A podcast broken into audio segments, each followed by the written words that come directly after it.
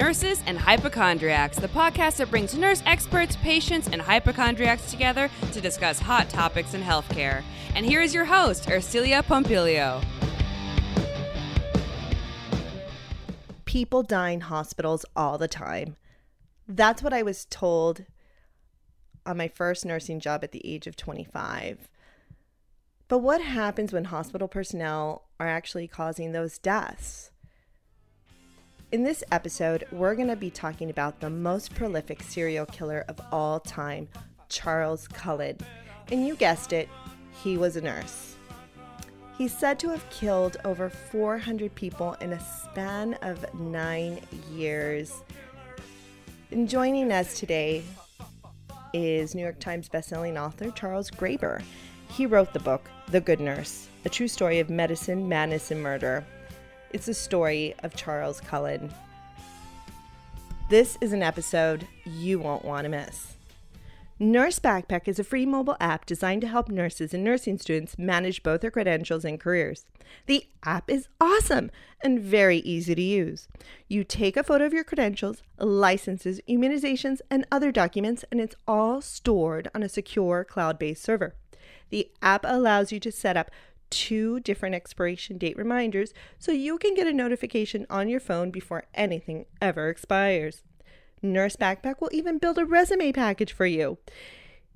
If you input your work history and specialties, then the app will package everything together into a professional PDF for you to send to anyone, allowing you to apply to your dream job with one click of a button. With Nurse Backpack, you never have to worry about losing another document missing a shift due to expired licenses, or keeping track of all the paperwork. The app does it all for you.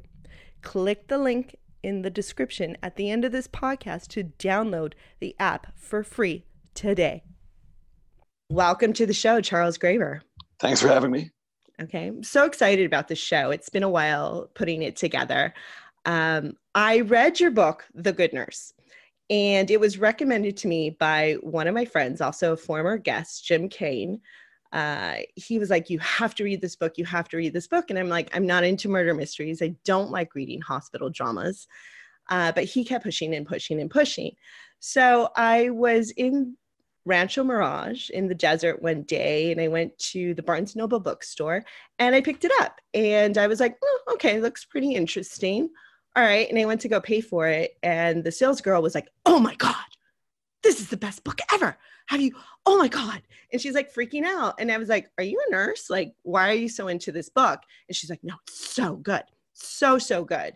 And she's just like, watch, you'll see. And she's really into murder mysteries. So I was like, okay and then you know it took me a while to read it because it's very very real for me as i was going into the podcast. So it was difficult it was like triggering in a way. So as you can see it's very tattered. I mean people in the podcast world listening can't see my book but it's very tattered because i was throwing it against the wall. So i explained why many times.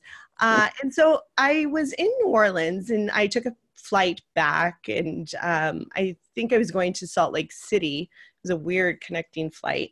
And I pull out the book to finish reading it. And the woman next to me was like, Oh my God, that is the best. Oh my God, that book, I've read it. And I'm like, Are you a nurse? She's like, No, but that book is amazing. And she loved, again, murder mysteries. And she happened to have another murder mystery in her hand as we were reading and she's like that that that book is is is awesome you know? So uh yeah everywhere i pulled it out people seemed to read it and were not in the healthcare profession which i thought was very fascinating. So i think let's go ahead and start on your journey with this book. Like how did you get into writing about a nurse a death nurse? Right. Um, let me let me back up just for a second though and first say uh, how amazing it is to see your battered copy of this book.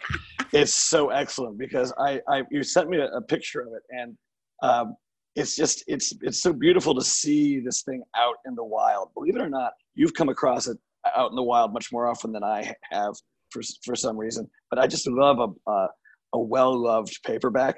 Um, yeah, I have, I have quite a few of them myself, and so that's I don't know that I I I love seeing that picture. So that really told me so much. It's sort of the the intimacy uh, of that you have with a with a book that you're really, Yeah, really I- into.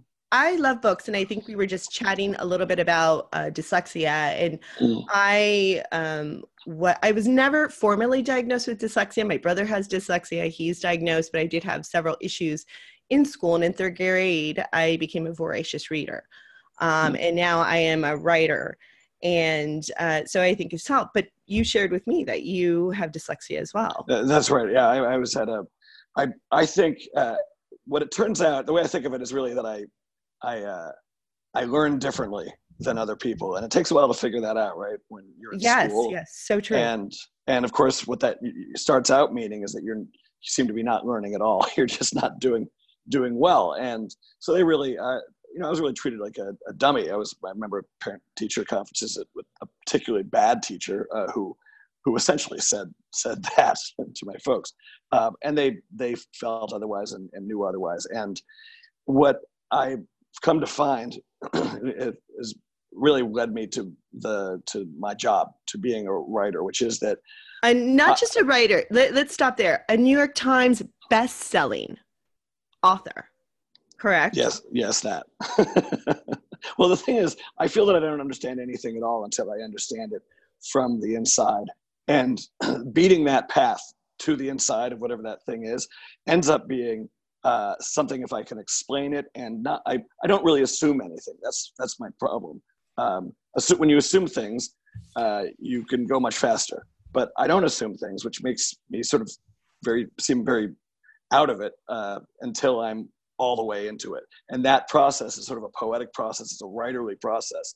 And if I can take you with me along it, it's uh, it it ends up being very real for people. I'm also a very visual thinker. Um, it got me into a lot of trouble in school for a while when I was because they thought I was just uh, because I was drawing on everything, and uh, then they realized that my my notebooks, especially my science notebooks, were they were filled with cartoons. Were the they were they were the notes, and everything was embodied in the cartoon. You can always see the cartoon. So I was think that way in my head, and then I write out of that as well. So uh, so that turns and it turns out that that's uh, uh, that's that's useful uh, for the uh, you know it's not just description but it's it's a stepwise process of of thinking and seeing and and uh, and also a stepwise process for getting to know people so uh, that I guess can lead directly into getting to know uh, the most prolific serial killer in American history uh, which was a surprise With over 400 murders. Yeah. yeah, that's what it seems. Um,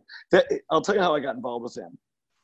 Um, I I didn't I didn't think I was going to. Uh, I I do like mysteries. I do like uh, I like noir stuff. I like police procedurals, but I don't like all of it. And I didn't think I liked necessarily certainly not medical murders because there's just something slower but it. Just a whole bunch of reasons I'm not I, I didn't I wasn't interested in that sort of thing. Uh, but there was a, a clipping. There was a little article in the paper uh, that uh, was a little headline: "Angel uh, um, serial killer nurse attempts to donate kidney from jail." And I ripped that out because I thought that's the strangest headline I've ever seen. Um, and there wasn't much to say because this serial killer nurse, who at that point confessed to only a, a few dozen uh, murders, uh, had been had been caught, but wasn't speaking to anybody. He wasn't speaking to the press. He wasn't addressing the families of his victims. He wasn't. Uh, he was determined to be to be mute. Uh, but he had traded the death penalty for cooperation with uh, detectives, or as I see it, partial cooperation with detectives. Um, this was a real spotlight time for him, so he was willing to look through the charts, essentially. Um, Oh. and uh, and he was at the same time attempting to donate a kidney uh, from jail to somebody who it turned out was a, a perfect match and and uh, and also was in desperate need of one. And what was fascinating uh, to me was that the victims' families, Charles Cullen's uh, victims' families, did not want, or at least many of them did not want this donation to go through because the idea of just didn't seem like punishment. The idea of the killer nurse playing God from behind bars uh, was antithetical to the notion of justice and revenge, and that's what they wanted. And so here you had a situation where uh, the family members uh, of victims of a serial killer were willing to let yet another innocent person die, which is to say the, the kidney recipient, so that they could have their vengeance. And uh, this, to me, seemed uh, like a great opportunity to plumb a number of weird questions. Uh, stories, big or small, are, are, often excuses. You know, they're sort of juicy or salacious, seemingly salacious or you know interesting uh, in some way, in some basic way, uh, narratives uh, that have deeper philosophical questions at their heart. And I, I knew he wasn't speaking to anybody. He denied, you know, every network and and even you know National Geographic and, and 60 Minutes and you know and everybody had tried to talk to him. He wasn't going to do that, but I wrote him a letter uh, saying I'm not your karmic accountant. Uh, I'm not here to weigh the, the, good against the bad, uh, and I know you've done some things, and that's why you're in jail right now. But I do believe kidney donation is important. I think this is a good thing. I believe that if you will talk to me, I can make a story and that story will help this kidney donation to go through. I believe that's true. I can't guarantee it. And if you don't want to do that, uh, then don't write back. I understand. So I put all the power in his hands. Uh, that turns out to be, I didn't know it at the time. I, this is my first, uh, the first interaction with a sociopath that I was aware of. Um, but that turns out to have been a really good way to address a sociopath. And, and so he wrote me a letter back and from there, I, I contacted his attorney, who was completely shocked and and thought, "There's no way this guy's actually his client. He was a is a public defender. There's no way that Charles Cullen was going to speak to anybody." And I showed him the letter and said, "No, no, this is real." And so we started meeting, uh, Charlie and I, and and from there I started meeting his uh, other people in his his circle and his lawyer, of course, his priest and and uh, and and in talking to him, excuse me, about his past and the kidney donation and and other things, I came to learn some other things, uh, and those things uh, included the fact that the the murders that he was accused of were really the, the tip of the iceberg. That it was not 40, but closer to 400. Uh, that he was aware of them, whatever he might might say, and that um, the hospitals that he'd moved from because he'd been moved from hospital to hospital, uh, nine different uh, medical facilities, hospitals, and nursing homes, um, over the course of that 16 years. Employed at right. In, that he was employed yeah. at, and and that he was moved on. Uh, I, I, I, always have to. I want to be careful in the phrasing of this, um, as you know from the book. But he was always moved on from these facilities with neutral or positive references, sometimes allowed to or asked to resign rather than being fired.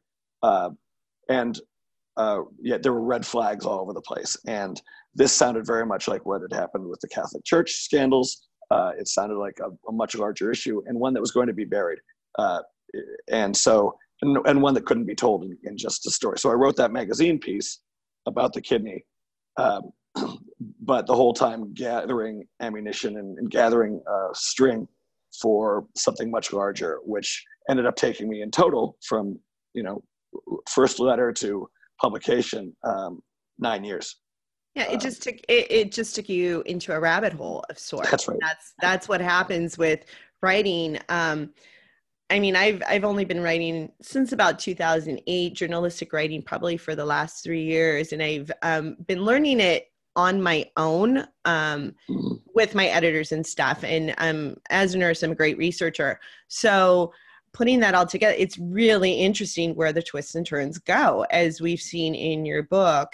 And your writing is really great. For example, um, I'm just going to pull out one of the characters, uh, Amy. Uh, I, I watched a 60 minute um, episode and she was in it and she was interviewed and i didn't know what she looked like but from the book as soon as i saw her i was like oh my god that's amy. So you have a, a, great way of writing where in my head i had that picture of who amy was what she looked like her personality and everything and she fit it to the t. I was like wow oh, that's great.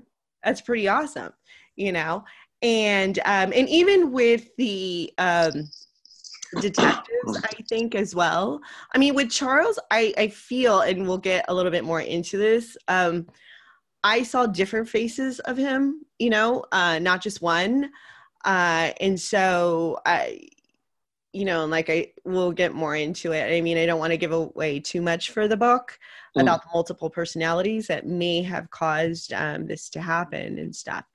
Um, I just. But you're right. The the the uh, the it, physical descriptions are important because you need to you see very somebody. Important. And and I try to dispense with them quickly and then give hints along the way where you don't think, okay, this is the paragraph of physical description. You get a, a sense from the way they move, the way they block their shoulders, the way yes. they, they talk, even. Um, there's something, I try to get out of the way of the characters. And so I try not to describe them too long up front unless someone else is regarding them. And that's the, the action. With, with, with Charlie Cullen, it's, it's, um, it was tough because you could get thrown off by what he looks like if uh, you have to know what he looks like to an extent you have to know the way he is portrayed or he is he is perceived rather uh, by other people but it i'd seen so many faces of of of him at that at that yeah. point from our meetings uh, that i didn't want to nail him down to anyone he had to be slightly mercurial he had to be yes. someone that looks um, he, he's he's he's very perceptive very bright and uh, very he's, funny. He's brilliant. He's brilliant. I, I mean, just the fact and uh, uh, just the fact that he used digoxin to um, mm. he gave himself digoxin when he was going through a lie detector test. I was yeah, like, oh my god.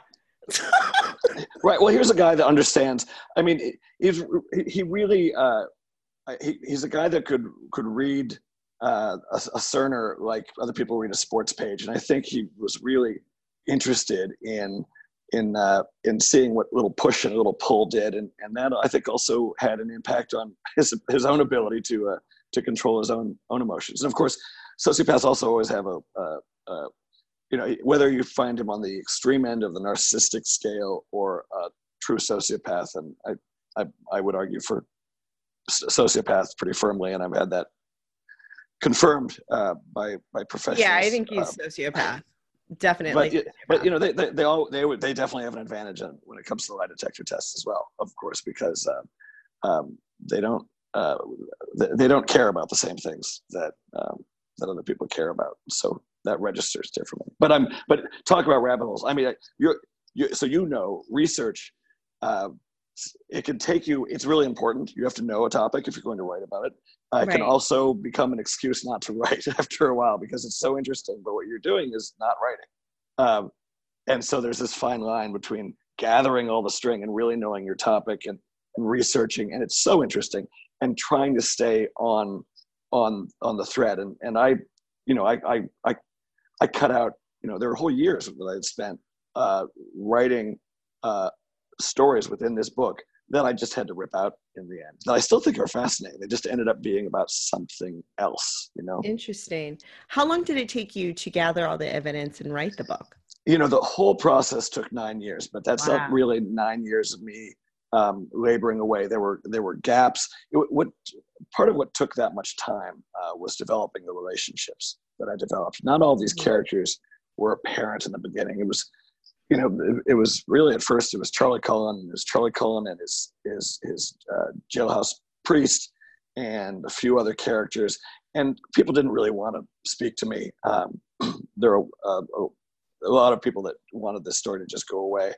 Um, there's a lot of a number of people that were so frustrated by this point by what they had seen um, and believed that nobody would would would carry this story forward properly because it's it's so easy to say ah, one crazy person. Here's the what the one crazy person did. As mm-hmm. soon as we figured out, and, you know, I say crazy. That's not. That's the, the obviously the that that's that's the wrong term entirely. But that's the way it's perceived. Is that here's the other somebody that's not like you and I at all uh, did these things, and we he was he was found out and removed, and now everything's fine. And the truth yeah. was much more complicated. And the detectives, uh, Braun and Baldwin, who who investigated this knew that intimately and they were so frustrated it took a long time for them to believe that anyone else was going to be willing to tell a more complicated story than that and they were all all of them uh, including charlie and especially charlie protecting the fact that there was somebody else involved with this case. That there was uh, someone intimately involved, and that, of course, ends up being being Amy. I didn't realize Amy existed for years. Oh, um, wow, interesting. So so and and then I started getting uh, whiffs of who she might be, and then I, as I was collecting documents, which took a very long time, um, I came across a name, and I started, you know, hunting for the name, uh, and it, it took a while, and, and eventually the relationship, the, the meeting had to be brokered, and it wasn't by Charlie Cullen. He didn't know it. That was really that was the soft center that he um, he he would not have been happy initially to to let me into. Um, so that's what what what took so so much time. Um, it, making it simpler or seem simpler uh, is what, as you know, as, as a writer. No, it's you it's very complicated. I mean, there's so many. First of all, there's nine different hospitals. Second of all, you have Cerner. Then you have Pyxis. Mm. I mean, you have the medical terminology, which I think you did a, a great job of untangling and stuff. You even spent time at a burn unit, correct? I, I did, yeah. Uh, because that's was, one I, of the, that's one of the first places Charlie decided to work when he was a new grad nurse. That's right. The burn unit right away. That's that's that's, uh, that's absolutely right. He was at uh, St. Barnabas Medical Center in Livingston, Livingston, New Jersey, uh, immediately after after his graduation. Uh, started in in '93 uh, there, and he was at St. Barnabas for five years, and uh, his murders started pretty much right away. And I wanted to have a better sense of, of what that was because the burn unit sounded, from his description, really, really tough. And um, and uh, and his description was really empathetic and empathetic towards the people he, he was his working with, his his patients, and and I wanted to have a firsthand uh, understanding of that and some and empathy for that and so I started. Um, uh, I was I would try to think of what the term is. It's really I was a a, a visitor, an observer, shadow, shadow, shadow. That's it. uh, on on overnight shifts at a at a burn unit, uh, and in in Bridgeport, uh, Connecticut, and that uh, uh, that was one of the hardest things I've I've ever I've ever seen. I don't burn is tough. I, I did a little bit of burn uh, in a pediatric unit at. Irvine Medical Center many years ago. It's and I was just a floater, and I would just uh, do it as needed and stuff. But it is very, very tough. I can. Only I don't know. I don't know how. You, I don't know how you how you how you do it. I don't know how they did it. I have so much respect for the the compassion and yet the stoicism that that goes into it. I, and and I learned uh, aspects of of that. You know, it, there these are worlds, right? These, uh, uh, especially the, the world of night nursing, when the oh, lights yeah. are different. So, so getting intimate with that, but especially in a burn unit where you've got so many intubated patients and so many patients uh, in, in, in such desperate straits, and uh, and the shorthand that is used, you know, there's sort of it's a there's a gallows humor that, that any field has and, a, and, a, and, and shorthands for life and death that that you that you uh, that seems so flippant to the outsider and, and yet reveal how profound uh, the job is. And and it was interesting uh, from a from a narrative standpoint because working there seeing that um, and looking at charlie cullen's story i didn't want to start out with you know here's the bad guy um, because that's not it wasn't my experience meeting him. I also think that's not the human experience. And that's it's not a that's not that's just that's just I, I thought a, a weak approach. I wanted us to start with him, just get to know him, and let him tell us who he was by his actions. And those first actions in the burn unit, at least his first actions as a nurse, you could understand. I, I found there wasn't really a nurse that I spoke to that didn't have some empathy, uh, some understanding of the of the impulse, at least, to help p- terminal patients who were not going to make it through horrific burns uh, with their pain, uh, perhaps even to the point of of of helping them uh, end their own own lives. Not doing it necessarily, but didn't have some understanding of of of someone who might feel that way, which is the way Charlie Cullen was perceived, and the way uh, by by the public. That was part of the reason he wasn't speaking, and that's part of the great misunderstanding of of Charlie Cullen. It really had nothing to do with other people at all. It was just uh, if, if, you want if you like killing people uh, or get in the habit of it, a hospital especially a, a, a, burn unit or a place like that, is a much better place to work than say a library, where people will notice. Right. If people you know. notice, it's so true. You know, uh, it's it is a very easy place. It's a place where, as you've shown in the book, can be covered up very easily as well. Mm. You know, um, w- the way you painted Charlie was like he always wore whites, which I thought was very interesting. He always wore a white uniform. And after graduation, nurses usually burn their white uniforms. So the fact that he kept going on with a white uniform, I mean, is incredibly interesting to me. The fact that nobody called him out and said, Why do you wear whites all the time? I mean, that's my persona. I'm always looking at people and what they're wearing, how they're what they look, their mannerisms and stuff. And if again, it's I think it's my dyslexia because I pick up patterns. If something seems odd, I'll call it out. My issue with the book was why nobody called him out. Why nobody, I mean, there were so many deaths going on. Why no physicians were involved saying, hey, my patient is dying. Like, what is going on at this facility? You know, why are we having so many deaths? Um, you know, usually in a medical facility, uh, when I was working at Children's Hospital, I worked at Children's Hospital for six years. We used to have uh, M&M rounds. Uh, that's mortality and morbidity rounds, where if someone died, the physician in charge of that death would go ahead and, um, as an educational thing, and it wasn't anything to berate the physician on what they did wrong, but it was all a learning situation on how can we make this better? How can we uh, better patient care so this doesn't happen in the future. It didn't seem this was going on at these facilities. No, uh, I, it, I didn't come across a lot of a lot of M&Ms uh, in in in my research. Now, the research was also uh, was very difficult. That's part of what took all this time. A lot of the right. records were, HIPAA, were, well, I think the, these cases happened after HIPAA got instituted. So after right. 2003. Right. Well, you know, not all of them. There's sort of so we, we're going from from 93 to 2003, right? Right, so, right. Before, but, that's what I meant. That's right, what I meant. Right. Like, yeah, right. No, exactly. See, no, per, right, you know what I mean? Those cases I, happened before HIPAA, not after HIPAA. I meant. Before. Right. No, ex- exactly, exactly right. So there, there was there was that issue, and I wanted to also be careful, HIPAA or not. I, I, I always want to be careful to protect uh, people's identities and respect their privacy. I'm not you know i don't just name names for the for the sake of it. Um, although in this case i felt that it was important to uh, to name every every name i could to make this as this is not um, the journalism had to be absolutely ironclad because yeah. uh, there there was some pretty serious allegations that come, come out of this or some certainly uh, inferences and uh, uh, that come out of this whole thing. So i had to be very careful. The only names i changed um, were the names of, uh, of, of charlie cullen's children um, because they had nothing to do with it.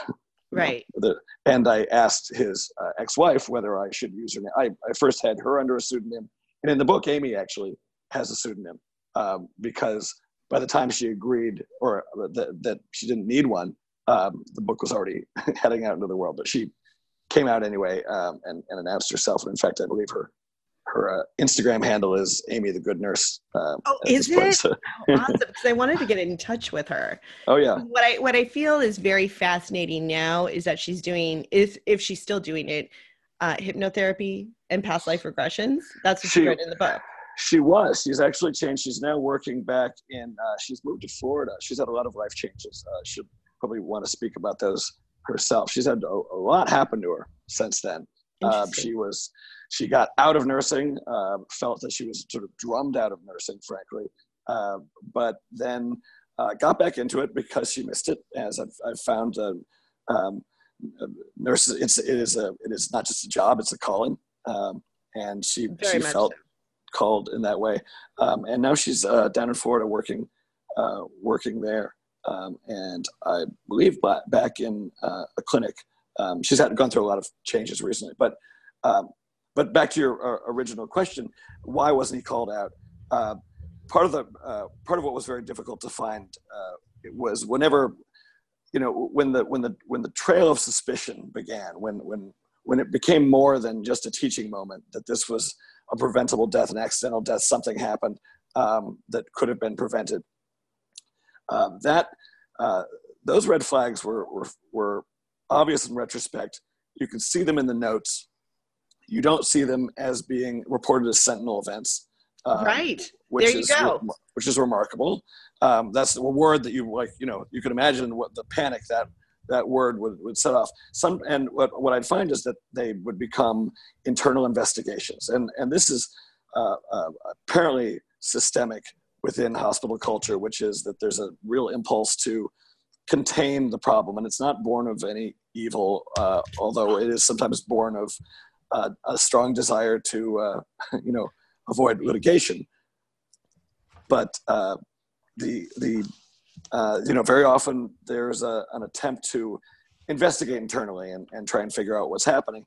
And if you have someone doing uh, intentionally killing patients while that investigation is going on, uh, that's that's just not going to work. Um, and that happened again and again. And you found right from the first hospital when when Cullen's investigated um, internally by a bunch of ex cops, uh, they figure out someone's killing patients. And in case you know any, I, I, if I could take a moment here, um, people if, if people have heard about Charlie Cullen a little bit, but they don't really remember. I get this all the time oh yeah, that's that guy who was doing the mercy killings somewhere in in Pennsylvania, right? It's and not they, mercy and then, killings. And yeah. they go right to Kevorkian and they say, oh, okay. And I have to say, at the first hospital he worked at, he was spiking IV bags in the storeroom, spiking them with insulin. He was sending people into shock randomly because they like there was one. Sometimes he would pick his his his victims and watch them, but that's what he was doing on Cerner. He was hunting. Right. Correct. He was hunting on Cerner and sometimes also watching to as like a, I say the, the the like a sports page to see good to go back and and look at what happened because sometimes he'd sort of you know he'd he'd, he'd give someone a bolus and or give them someone a, a, a significant dose as he left and then uh, the effects would really come on during someone else's shift. Uh, or in the case of St. Barnabas, really throwing things off. He was, as I say, spiking IV bags, uh, bags of saline, pure saline, in the storeroom. So he would have no idea where they went.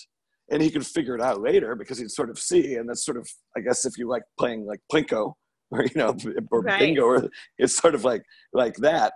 Um, it's also just like uh, I don't know. It's like throwing a, a, a brick off a overpass. Um, there's really nothing it's all about your rage. It's not anything, you know, it's going to kill somebody in a car, but you're just thinking, I'm mad. And so there's no, it would be impossible for him to have uh, been a mercy killer. Uh, and that's right from the get go. And, and we, we can't count uh, the, those victims. Uh, all we can do is, is know that they figure out that um, this guy's no good. Uh, they try and figure out how to prove it. And then his name just disappears from the whiteboard and he just goes somewhere else. And then bringing, even when the, this case was brought to the, uh, the local chief of police, at least this is according to my reportage, um, he didn't want anything to do with it. He told the, he told the investigators at the hospital to deal, deal with it internally. And that paperwork was largely destroyed. That's a whole another, oh my God, another story. But it was destroyed um, uh, following Cullen's removal. And uh, I was told, and I can't verify it, of course, but I was told by uh, police sources uh, with direct knowledge of it that uh, that that area was uh, his files were intentionally cleared out, uh, and they were cleared out uh, by an administrator's sort of yeah, I'm going to call him a henchman, uh, yeah. personally and, and intentionally as a result of that. And the only uh-huh. paperwork that survived actually was some that was um, that survived accidentally, and that paperwork alone was incredibly damning. And I had to uh, that was that was the seed for being able to. And then and again, as we say, how, why did this take so long? That's the first hospital I worked at, wow. and and of course you can go right up to uh, only a few a few years before when I started uh, uh started investigating this. And memories are clearer, paperwork trails stronger, and uh, and here I've got you know uh, I've got I've got audio tape, I've got overhears, I've got all sorts of crazy sources. So you know the it, one wants to document the, the whole of the crimes, uh, but you certainly want to make sure that you you you say what you know and what's relevant and and and not more than that. And also, it needs to be readable. If you if I went through every death and this whole book was just about that, um, you'd become numb by the end. No, it's so true. I mean, just what's in there, even for me, I like I said, it was difficult for me to read because I've been in a similar situation, not so connected, but I knew of a situation and it took place at the same time, which is weird. I don't know if you know of the case of um, he was coined the angel of death. It was at Glendale Adventist Hospital. His Yes. name was Efren Saldivar. Happened around the same time, which I think was very interesting Yeah. uh, from 98 to about uh, no no 88 to 98 so about 10 years and he was um, sentenced in 2003 i believe. Uh, i was just looking this up. So i was a brand new nurse. I was about 24 25 years old uh, back in 1997 i um, was having a problem getting hired on. There was just a, a nursing freeze at that time and Mm. i had worked at this hospital as a student nurse and um, so then I, I got hired on not my first choice but i was like i'm going with it. It was a very very busy ortho neuro med surg unit. And so the first thing that i figured out when i was working there that seemed odd to me was we had a ton of code blues. People were dying left and right. And i couldn't understand that. I mean at that time this was before the nursing ratio laws. We had everybody was overloaded with patients. We had about Yeah. 10 patients each each nurse. It was just insane. Management was insane. This was managed care so all they cared about was uh, at this point uh, money you know so they really didn't care about how they were taking care of their patients. They were Right. you know they cared about their overhead. So i you know i brought that question up. It's like why do we have so many code blues? And so people would look at me and be like oh you know it's a hospital. People die. They're old. And and that's that was yeah i was like that doesn't make any sense you know like but here's another thing why didn't anybody else think of this like hey you're right why do we have so many code blues you know how could we not have code blues you know people don't necessarily have to die another Did thing you, is did you I- find yourself alone? Uh, in, in Oh yeah, oh yeah. People well, think, people. This happens to me all the time. This is not the first time. I mean, people think I'm a nut job, but I'm like, whatever. I have my platform now, and um, and I am exposing things in my writing and stuff just to alert people. So I encountered Efren. He took care of my patients. You know, I swear to God, and I'd be like, this guy is creepy. You know, there, he Mm. just had an aura about him he was very very creepy i would complain about him all the time you know and i was just like don't you think that's interesting after this guy leaves a room that something happens you know uh and, and it was bizarre so i left because it this place was just absolutely insane not what i wanted to do i wanted to do pediatrics i moved over to their sister hospital which was much more controlled and organized Mm. and a year later bam this all comes out and I was like, I told people that guy was weird. Nobody wanted to listen to me. And he was offing people. But his explanation was that he uh, was doing mercy killings, you know, and because he was lessening up his load. That was the number one thing. He was overloaded with patients. So he was just killing them, you know, giving them Pavulon, giving them a paralytic when they were in the ICU, and just killing them. Hmm. And because he needed his load lessened also which i think was very interesting because you did go a little bit back with charlie into his past uh, so they went and asked people he went to high school with what was he like and uh, they were like oh he wanted to help old people die that's what he kept saying when he was in high school so What? Well, I mean, so, I mean, good for him for realizing his dreams. No, I mean, just- I mean, like his guidance counselor maybe should have pushed him away from uh, from a career in healthcare. Uh, oh my god that's that's crazy. I never heard that aspect. yeah I, I just was reading an la times article from 2002 2002 2003 excuse me and this was in there i was i was floored i was like oh my god which brings me to the case um and i'm just gonna i, I think your book is so pivotal at this time because there is this case in tennessee with a nurse who mistakenly gave um, vecuronium instead of versed and the patient ended up dying and she got it out of the pyxis uh, as an error. And i guess i don't know the details. We're going to do this case in a much later date have an attorney coming on and we're going to dissect it a little bit more uh, once i get more information. But she's being tried for manslaughter just off the bat you know which is it's going to be devastating to the medical community. Um, you know, when it does go to trial and stuff on what's going to happen. But I almost think that with books like yours and these situations that have happened, they're like, we're just going to start trying everybody.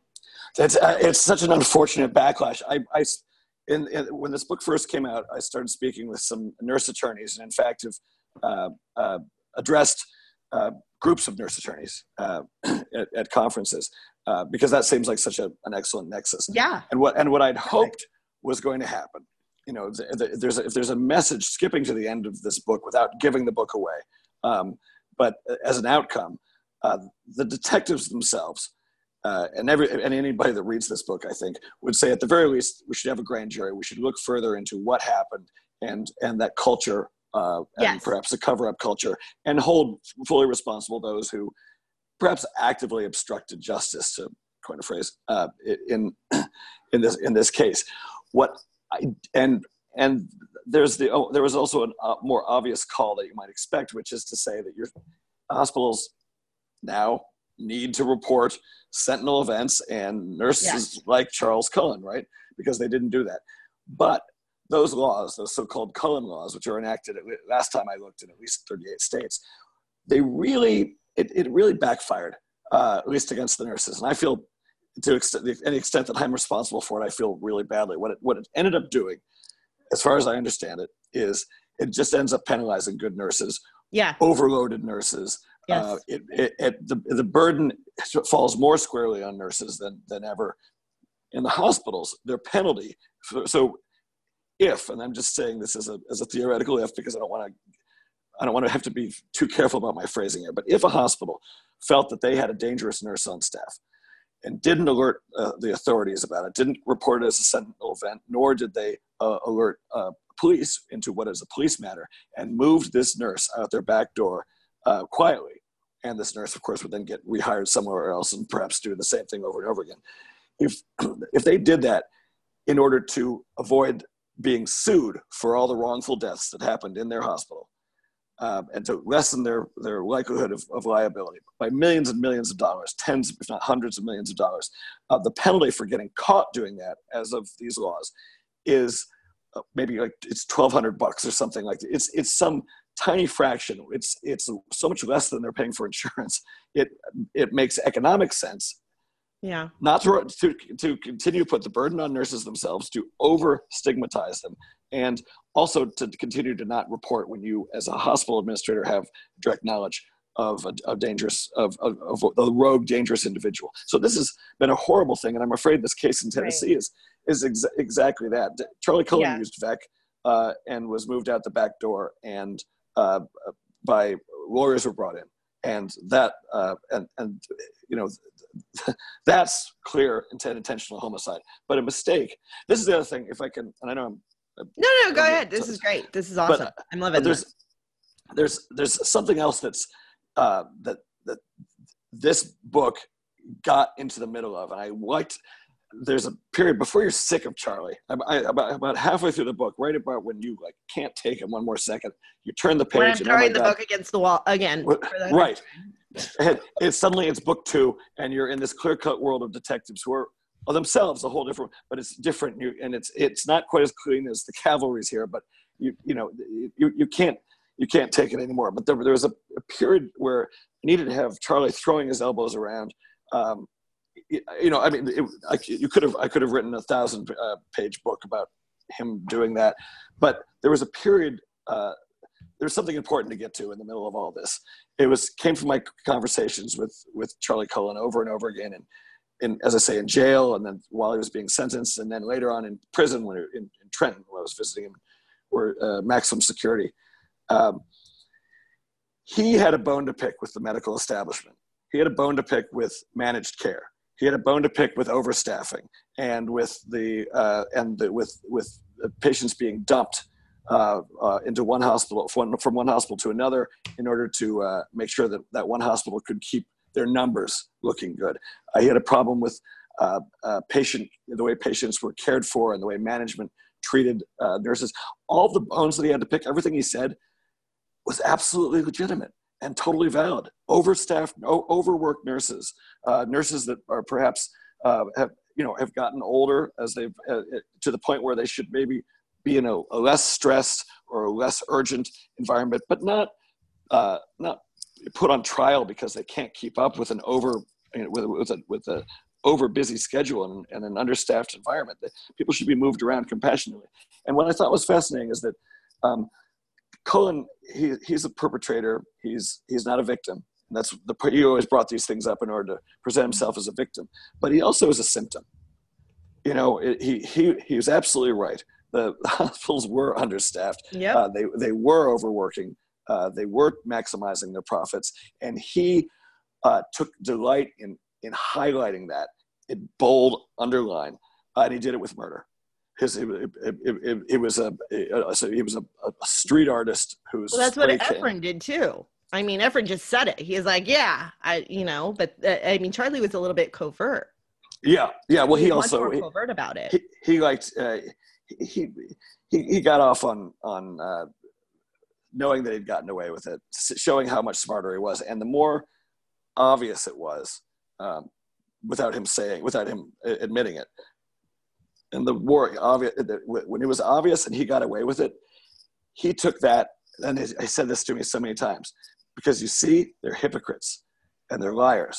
And mm-hmm. his, wow. his, his, his bottom line was, I'm showing you how corrupt this whole system is. Wow. Uh, what he never says is, and I did it through homicide, which is uh, uh, and the killing of innocents. He never took personal responsibility mm-hmm. at all. In fact, right. he wouldn't talk about murder. But what he would talk about was uh, was, was the hypocrisy of of the system that let him get away with it. And so it's really an interesting uh, vehicle. It's very fascinating, and it and it like I said, it's true to form now with what happened in Boston, in Massachusetts, with mm. uh, the nursing ratios getting knocked down. You mm. And uh, like I, I, wrote a piece on this um, a few months ago and there were administrators who had never even worked in healthcare saying oh nurses can take care of that load nurses can do it. And i was like who is this guy? And it led me to linkedin and i was looking at these people's profiles. They they were they were like some consulting agency and the guy i go he's never even worked in a hospital. That's terrible. saying this? What a moron. You that's know? terrible and, and I wrote that. Thank God I have a great publisher. She like let me write it. I'm like, oh, that's awesome. You know? I do get I do get edited. I mean, because well, the nursing world is like, we're so perfect, we're so pretty, you know, and they they try to do this image. I'm like, no. I mean, this is why I have my rogue nurse media because you need to see that other side. We're fighters. I mean, that pretty, perfect white. That's that never existed. Well, that's you know? the good nurse. this is why yeah. I have this big dumb title. I mean, I like yeah, but, yeah. but but because the good nurse, they're short words, and it's a cartoon, right? right. You picture the good nurse. If, if, if, you just say those three words, you picture you picture the white uniform. You maybe picture that you know uh, I don't know that that Chinese the, the uh, uh, take Chinese take hat. hat.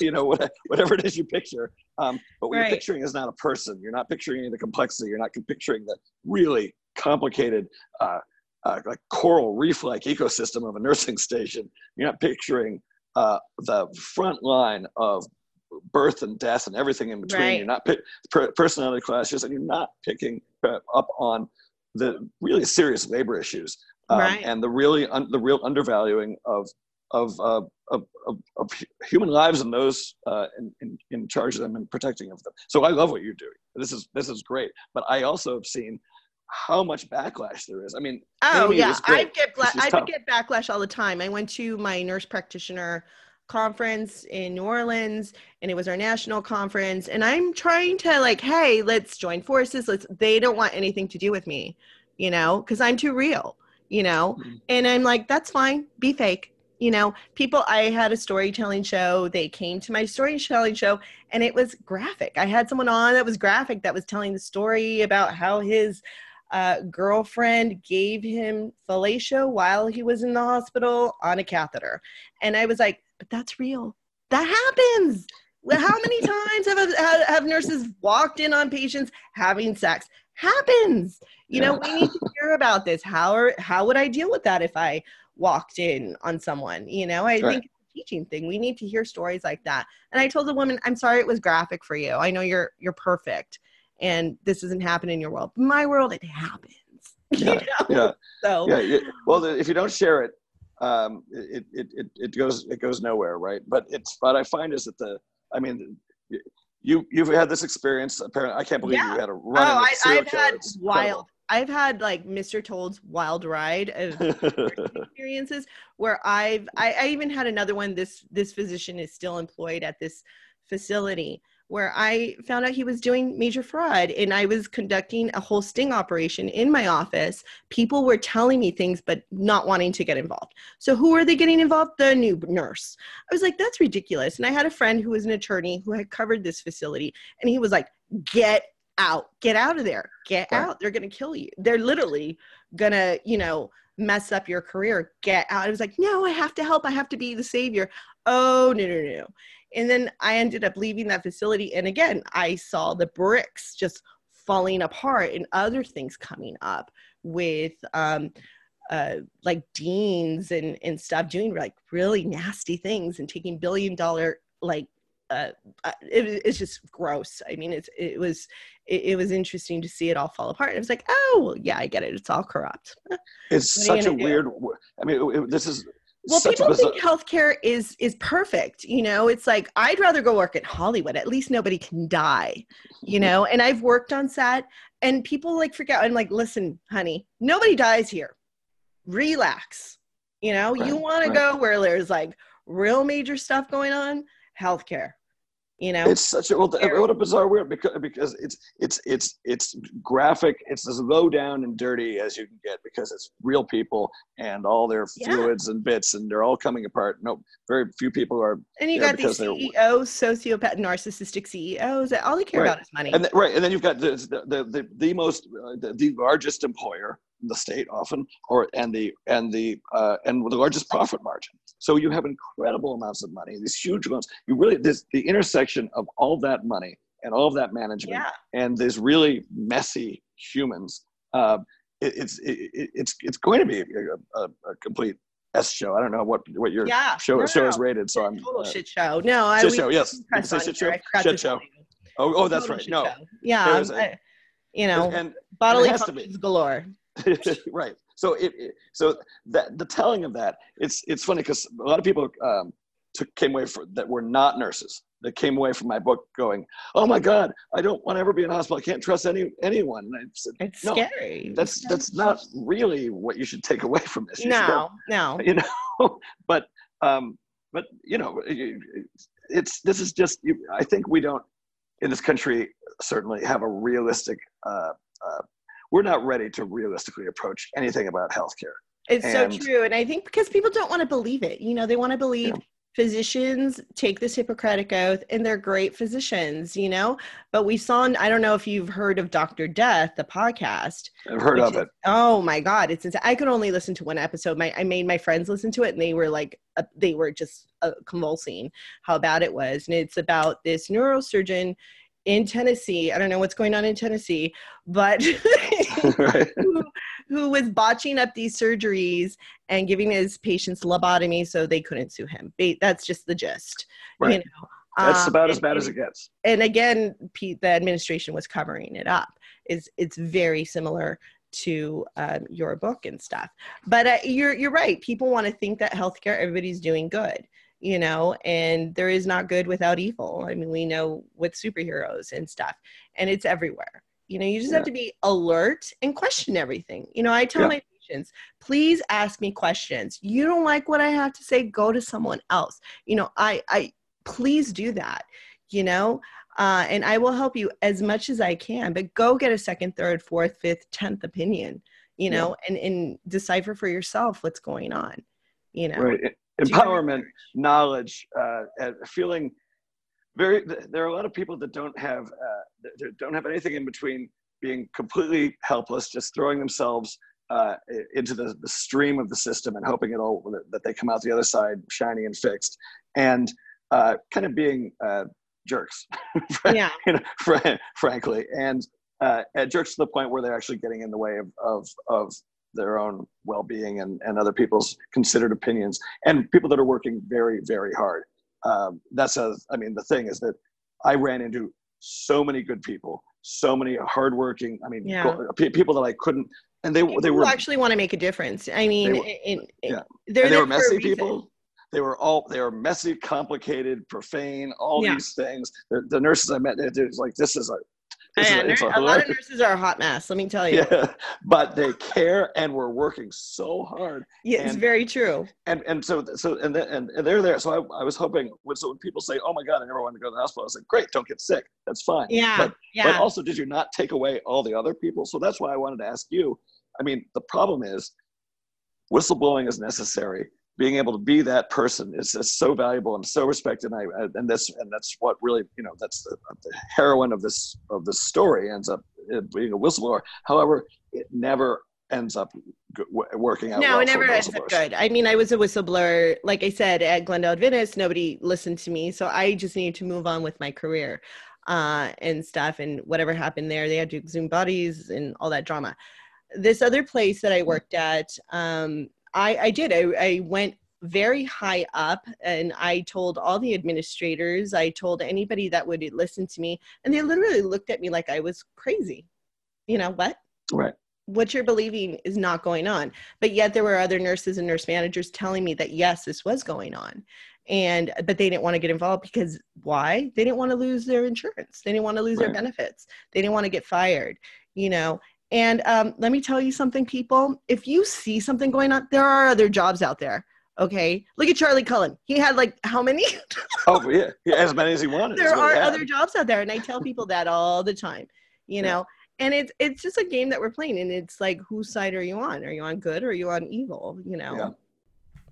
Thank you for listening to another episode of Nurses and Hypochondriacs. We would so appreciate you giving us a five star rating. And don't forget to download the Nurse Backpack app. It's free, it's easy to use, it's great credential management, it's secure, it's safe. It gives you expiration date reminders, puts together a resume package for you, and you get the ability to send documents and your resume to anyone. Go ahead, download the app today. The link is at the end of the podcast notes. Also, follow us at Nurses and Hypochondriacs on Facebook, Nurses and Hypochon on Twitter, and on Instagram. We're under Rogue Nurse Media. Till next time.